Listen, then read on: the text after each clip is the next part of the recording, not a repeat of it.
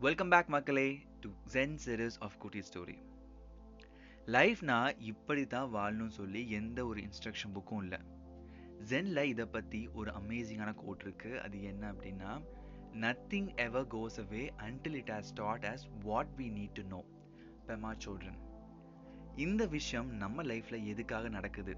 அப்படின்னு சொல்லி பாடம் புகட்டாம நம்மளை விட்டு அந்த ப்ராப்ளம் போகாதுன்னு சொல்றாங்க. லைஃப்ல நமக்கு நிறைய ப்ராப்ளம்ஸ் வரும். சில ப்ராப்ளம்ஸை எப்படி ஹேண்டில் பண்ண முடியாத அளவுக்கு சுச்சுவேஷன் வரும்.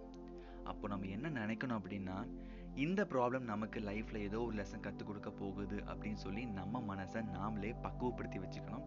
ஏன்னா வேற எந்த வழியும் கிடையாது. When student is study teacher will அப்பியர்னு சொல்லுவாங்க. Here are the golden words of Zen for this week what we think we become mind is everything அப்படின்னு சொல்லியிருக்காங்க. எண்ணம் போல் தான் வாழ்க்கை. இதை ஹண்ட்ரட் பர்சன்ட் பிலீவ் பண்ணுங்க. அதுக்கான ரிசல்ட்டை நீங்களே உணருவீங்க.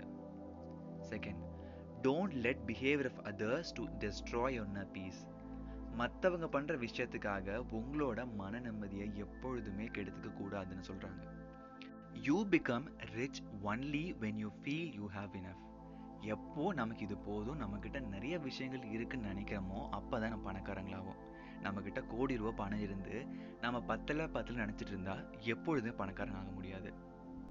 இன்னைக்கான ஸ்டோரி செக்மெண்ட்டில் ஒரு இன்ட்ரெஸ்டிங்கான ஸ்டோரி பார்க்க போகிறோம் என்ன அப்படின்னா ஒருத்தரோட ஒய்ஃபுக்கு ரொம்ப உடம்பு சரியாக போகுது. அவங்க டெத் பெட் அதாவது மரணப்படுக்கையில் இருக்காங்க. அப்போது அந்த ஒய்ஃப் அவங்க ஹஸ்பண்டை கூப்பிட்டு ஒரே ஒரு ப்ராமிஸ் மட்டும் வாங்குறாங்க. என்ன அப்படின்னா என்னை தவிர எந்த பொண்ணையும் நீங்கள் பார்க்கக்கூடாது.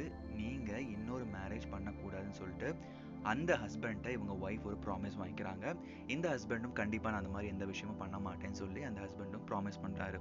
உடல்நிலை ரொம்ப மோசமானால அந்த பெண்மணியும் இயற்கை எதிராங்க. கணவரும் மனைவிக்கு நம்ம பண்ணி கொடுத்த ப்ராமிஸை எப்படியாவது கடைபிடிக்கணும்னு நினைக்கிறாரு. பல மாசங்கள் ரொம்ப ட்ரை பண்றாரு. அப்படி இருந்தும் ஒரு பொண்ணை பார்த்து லவ் பண்ணி கல்யாணம் பண்ணிக்கணும்னு நினைக்கிறாரு. அதே மாதிரி கல்யாணம் பண்ணி முடிக்கிறாரு. அன்னைக்கு நைட்டு அவருக்கு முன்னாடி ஒரு வெள்ளையா உருவம் தெரியுது. அது யாருன்னு பார்த்தா அவங்களுடைய ஒய்ஃப் தான் பேயா வந்து நிக்கிறாங்க. நான் எவ்வளோ சொல்லி நீங்க கல்யாணம் பண்ணிக்கிட்டீங்கல்ல நான் உங்களுக்கு நிம்மதியாக வாழ விட மாட்டேன்னு சொல்லி அந்த பேய் சொல்லுது. டெய்லியும் வந்து ரொம்ப தொல்லை பண்ணுது. இதனாலேயே அவர் மன நிம்மதி இழக்கிறாரு. ஒரு ஜென் மாஸ்டர்கிட்ட போய் நடந்ததை சொல்றாரு. அப்போ ஜென் மாஸ்டர் சொல்றாரு நெக்ஸ்ட் டைம் இந்த பேய் உங்க முன்னாடி வரும்பொழுது இந்த கேள்வி மட்டும் கேளுங்கன்னு சொல்லி அனுப்பி வைக்கிறாரு. அதே மாதிரி அன்னைக்கு நைட் அந்த பேய் வருது. அப்போ அவர் சொல்றாரு நான் ஒரே ஒரு கேள்வி மட்டும் உங்கள்கிட்ட கேட்பேன். அதுக்கு உன்னால சரியா ஆன்சர் கொடுக்க முடியல அப்படின்னா ஏன் முன்னாடி இனிமே வரவே கூடாது? அப்படின்னு சொல்லி அந்த கேள்வி கேட்கிறாரு. அந்த கேள்வி கேட்டு அந்த பேய்க்கும் பதில் தெரியல. அந்த பேய் அடுத்த நாளிலிருந்து வரதே நிறுத்திடுச்சு. பெர்மனண்டா ஸ்டாப் ஆயிடுச்சு. அந்த கேள்வி என்னவா இருக்கும் தெரிஞ்சுக்கிறதுல ரொம்ப ஆர்வமா இருக்கீங்களா? Stay tune for next episode in Zen series of குட்டி ஸ்டோரி நியூ லிஸ்னஸ் மறக்காம சப்ஸ்கிரைப் ஃபாலோ பண்ணிக்கோங்க. பிடிச்சிருந்தா உங்க ஃப்ரெண்ட்ஸ்க்கும் ஷேர் பண்ணுங்க. மீண்டும் நெக்ஸ்ட் வெனஸ்டே மீட் பண்றேன். Until then bye from Satish Venkatachalam.